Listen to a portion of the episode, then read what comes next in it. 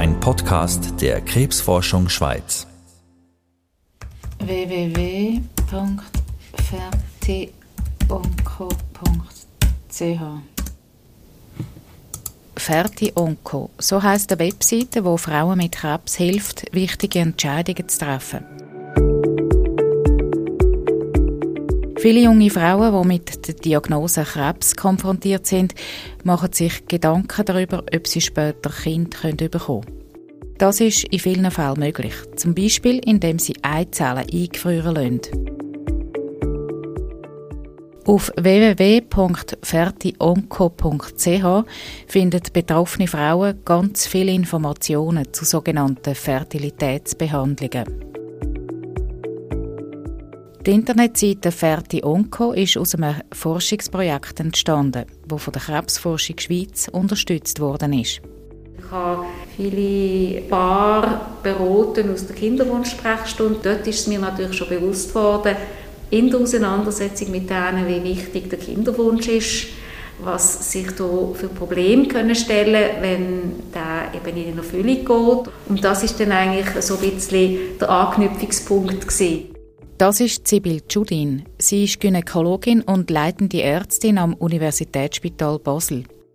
Sie hat zusammen mit einem Team das Forschungsprojekt durchgeführt, wo FertiOnco daraus entwickelt worden ist. Die Stiftung Krebsforschung Schweiz gibt es seit 30 Jahren. Mein Name ist Rebecca Häfeli und der Podcast heißt Wissen gegen Krebs. Weil die Forschung und das Wissen, das man damit gönnt, helfen ganz konkret den Patientinnen und Patienten. Vom Projekt Ferti Onco profitieren zum Beispiel Krebsbetroffene wie die Alexandra König. Die Alexandra König hat die Diagnose Brustkrebs bekommen, wo sie 29 war. Ich bin Alexandra König aus Schlien bei Könitz. Ich bin 35 und das ist der Leandro. Er ist am 29. April 2020 auf die Welt gekommen und unser pure Glück und wahre Freude. Dass Alexandra König heute Mutter ist, ist für sie ein riesengroßes Glück und überhaupt keine Selbstverständlichkeit. Die Brustkrebsdiagnose war zuerst mal ein grosser Schock. Die Alexandra König musste operiert werden und nachher eine Chemo- und eine Bestrahlungstherapie machen. Dazu ist eine Antihormontherapie mit Tabletten gekommen. Von einem Tag auf den anderen sind die Pläne von ihr und ihrem Partner zu Unteropsi. Ich war dann seit äh, vier Jahren in einer Partnerschaft. Es war eigentlich auch ein Thema, Familienplanung. Ja, das alles hat es natürlich nicht gerade ziemlich durcheinander gebracht, weil äh, mit der Krankheitsgeschichte gewusst hatte, das wird ein Zeitchen auf Eis geschoben. Und ja, es war wirklich schon ein Thema, gewesen, die Familienplanung. Und darum äh, äh, haben wir so entschieden, dass dann gleich noch Möglichkeit besteht, schwanger zu werden. In dem, dass wir eben so eine Vorsichtsmaßnahme haben getroffen die Vorsichtsmaßnahme, wie Alexandra König sagt, war, dass sie Eierstockgewebe rausnehmen und eingefrieren lassen hat. Das ist eine Methode, um die Chancen zu erhöhen, dass eine Frau nach einer Krebstherapie schwanger werden kann. Ich musste ins Spital für eine Operation. Das ist äh, so eine Art wie eine Bauchspiegelung, die sie gemacht haben. Also sehen wir im Bauch unten, äh, haben sie aufgeschnitten, so, so, so kleine, kleine Schnittchen. Aber sonst ist es eigentlich in dem Sinne nicht ein riesiger Eingriff oder so gewesen, oder auch nicht ähm, ein sehr risikobehafteter. Das eingefrorene Eierstockgewebe kann später wieder zurückverpflanzt werden. Die Alexandra König ist von ihren Ärzten darauf aufmerksam gemacht worden, dass es die Möglichkeit von so einer Fertilitätsbehandlung gibt. Und weil sie sich grundsätzlich einmal Kind gewünscht hat, ist sie froh um den Plan B. Ja, auf jeden Fall.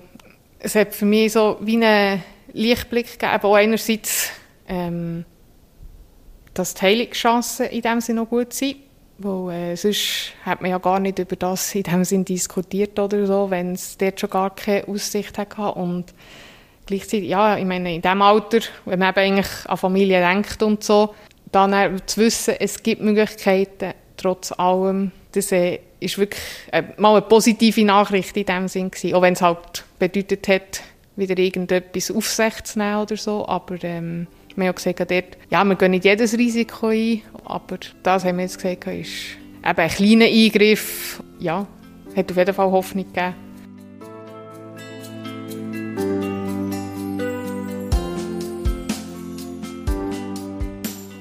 Als Alexandra König ihre Brustkrebsdiagnose bekommen hat, hat es die Webseite Ferti-Onco noch nicht gegeben. Heute sind auf www.fertionco.ch die wichtigsten Informationen zum Thema Fruchtbarkeit bei Krebs bündelt. Auch ganz grundsätzliche wie die, warum die Fertilität überhaupt eingeschränkt sein kann. Die Gynäkologin Sibyl Judin erklärt. Das ist schon in erster Linie die Chemotherapie wo sich halt auf die Eierstöcke auswirkt und die sind sehr empfindlich. Das sind Zellen natürlich, wo, also Eizellen, die können beeinträchtigt werden dadurch. Und dadurch kann eben die Reserve von den drastisch vermindert werden. Das steht im Vordergrund, nebst der allfälligen Bestrahlung, die ganz abhängig natürlich von der Krebsdiagnose möglicherweise nötig ist. Genau. Die Ärztin Sibyl Judin sagt, ihr sei bei allen Forschungsprojekten wichtig, dass sie einen ganz konkreten Effekt in der Praxis haben. Dass sie den Betroffenen also ganz direkt etwas nützen. Zum Projekt Ferti Onco hat darum gehört, dass Frauen im persönlichen Gespräch und online befragt worden sind. Dort hat sich gezeigt, dass eben auch ganz viele gesagt haben, dass sie eigentlich etwas vom äh, Schlimmsten gewesen, so zu erfahren, dass möglicherweise die Fertilität beeinträchtigt ist. Und man hat dann auch herausgefunden, dass es natürlich vor allem bei den Frauen im Vordergrund steht, die noch keinen Kinderwunsch noch nicht haben können, können für sich erfüllen also die noch keine Kinder hatten. Man hat also genau wissen, was die Frauen beschäftigt. Das Konzept von Ferti Onco zielt darauf ab, die Fragen zum Thema Kinderwunsch zu beantworten, wo sich Frauen mit einer Krebsdiagnose am häufigsten stellen. Und das setzt sich zusammen, das ist so eine quasi, man nennt das auf Englisch Decision Aid, also eine Hilfe, äh, ein Instrument, um den Betroffenen helfen, ihre Entscheidung zu überdenken und zu fällen. Und das Tool besteht aus zwei Bestandteilen. Der eine Teil ist Information, dazu inwiefern einzelne Krebserkrankungen eben Beeinträchtigung von der Fruchtbarkeit mit sich bringen und äh, was es denn für Möglichkeiten gibt, was die vielleicht auch für Begleiteffekte haben, wie teuer sie sind und so weiter, alles wichtige Informationen.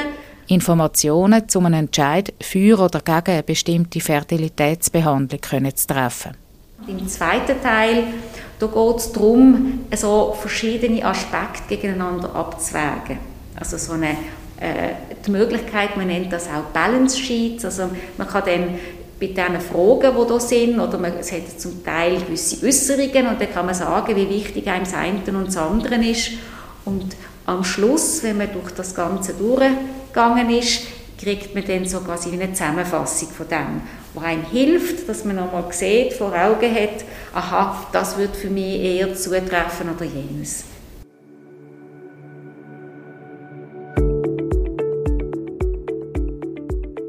Frauenärztin Sibyl Judin vom Unispital Basel sagt, früher seien die Fragen der Fruchtbarkeit nach einer Krebstherapie eher stiefmütterlich behandelt worden. Heute gehört es eigentlich zum Standard, dass das Thema von Gynäkologinnen und Onkologen angesprochen werde. Ja, das gehört dazu. Ja. Also ich kann jetzt nicht ähm, sagen, ob das ganz immer wirklich der Fall ist. Und es ist schon so, manchmal ist es ja ganz eine akute Sache, ist es so, dass es sehr dringend ist, dass man rasch interveniert abhängig von der Krebserkrankung. Und es ist dann unterschiedlich viel Zeit, die zur Verfügung steht. Und natürlich muss man Prioritäten setzen. Und wenn es ums Leben, ums Überleben von dieser Person, je nachdem geht, dann steht das sicher im Vordergrund. Aber heutzutage äh, versucht man alle Hebel in Gang zu setzen. Also ich weiß das zumindest auch von hier, wie das hier gehandhabt wird, aber auch in anderen Kliniken, anderen Zentren in der Schweiz, dass man eben das mit berücksichtigt die Frage. Die Webseite Ferti Onco, die dank der Unterstützung von der Krebsforschung Schweiz entstanden ist, ist sicher ein sinnvolles Hilfsmittel. Aber kann sie die persönliche Beratung ersetzen? Ganz sicher nicht. Also es ist für uns, für uns von Anfang an klar gewesen, das ist eine Ergänzung. Aber ich glaube, es ist dahingehend wichtig, dass es ist ja auch in ein Stück eine Überflutung, all die Informationen, die, einem, die auf einen einstürmen dann und die Ärztinnen und Ärzte, die beraten, müssen alles erwähnen, aber es ist lange nicht so, dass man vielleicht alles gerade direkt äh, vollumfänglich kann aufnehmen. Und dann ist es eben umso besser, wenn man noch die Möglichkeit hat, in aller Ruhe sich das noch einmal äh, zu vergegenwärtigen, gewisse Sachen noch einmal nachzulesen und noch einmal für sich können das überdenken. Und so gesehen ist es immer, und das betonen wir auch in unseren äh, Paper, die wir äh, haben können veröffentlichen dazu, also die Publikationen, das Ergänzung ist und das sicher nicht ersetzt. Die Arbeit von Sibyl Judin und ihrem Forschungsteam geht weiter. Ihre neuesten Projekte befassen sich weiterhin mit Fragen rund um Kinderwunsch und Krebs. Im Fokus stehen einerseits die Männer und andererseits die Frage, wie das die Nachsorge bei den Frauen aussieht. Es geht also um die Phase nach Abschluss von allen Fertilitätsbehandlungen und Krebstherapien.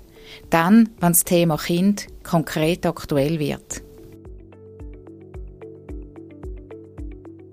Die Alexandra König hat ihr Eierstockgewebe, das sie eingefrieren hat, bis jetzt übrigens gar nicht gebraucht.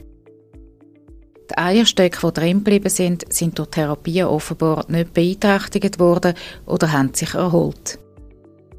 Mit dem Leandro ist sie ohne zusätzliche Behandlung schwanger geworden. Ja, das war also für uns sehr schön und auch sehr überraschend. Gewesen. Man hat zwar schon gesagt, es sehe alles so weit gut aus und normal und äh, wahrscheinlich hat es keine Auswirkungen gehabt, Chemotherapie. Aber ja, sicher wissen tut man es natürlich nie.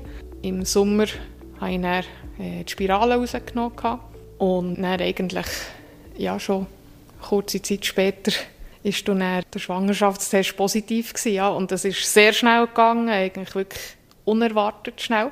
Und ja, das war wunderschön, gewesen, die Nachricht, dass es eben auf natürlichem Weg, ohne weitere Operation oder irgendetwas, gerade so schnell geklappt hat, ja. Und auch eine zweite Schwangerschaft schließt Alexandra König zum jetzigen Zeitpunkt nicht aus. Mal ein zweites Kind ist grundsätzlich schon das Thema. Wir werden sicher schauen, wie es geht, auch wie es mir gesundheitlich weiterhin geht. Wobei bis jetzt ist alles weiterhin sehr gut. Aber wir können uns schon vorstellen, dass es in einem Jahr oder zwei nochmal ein Thema ist, ein zweites Kind zu haben. Und dort dann schauen, ob es auf natürlichem Weg wieder möglich ist. Wenn es auf natürlichem Weg nicht möglich ist, ob man das Ovargewebe würde einsetzen oder nicht, kann ich zum jetzigen Zeitpunkt nicht so genau sagen. Weil ich weiß nicht, wie viel dass ich dann würde nachhelfen noch, dadurch, dass wir jetzt ein Kind haben. Also beim ersten Kind hätte ich es sicher gemacht, das ist wirklich keine Frage. Aber beim zweiten Kind muss ich sagen, ja, würde ich auch nicht jedes Risiko oder um jeden Preis noch ein zweites Kind wollen. Mit Mitte 30 hat Alexandra König noch Zeit, das alles auf sich zukommen zu lassen. Und zuerst wenn sie und ihr Mann jetzt sowieso der Leandro noch ein bisschen allein geniessen.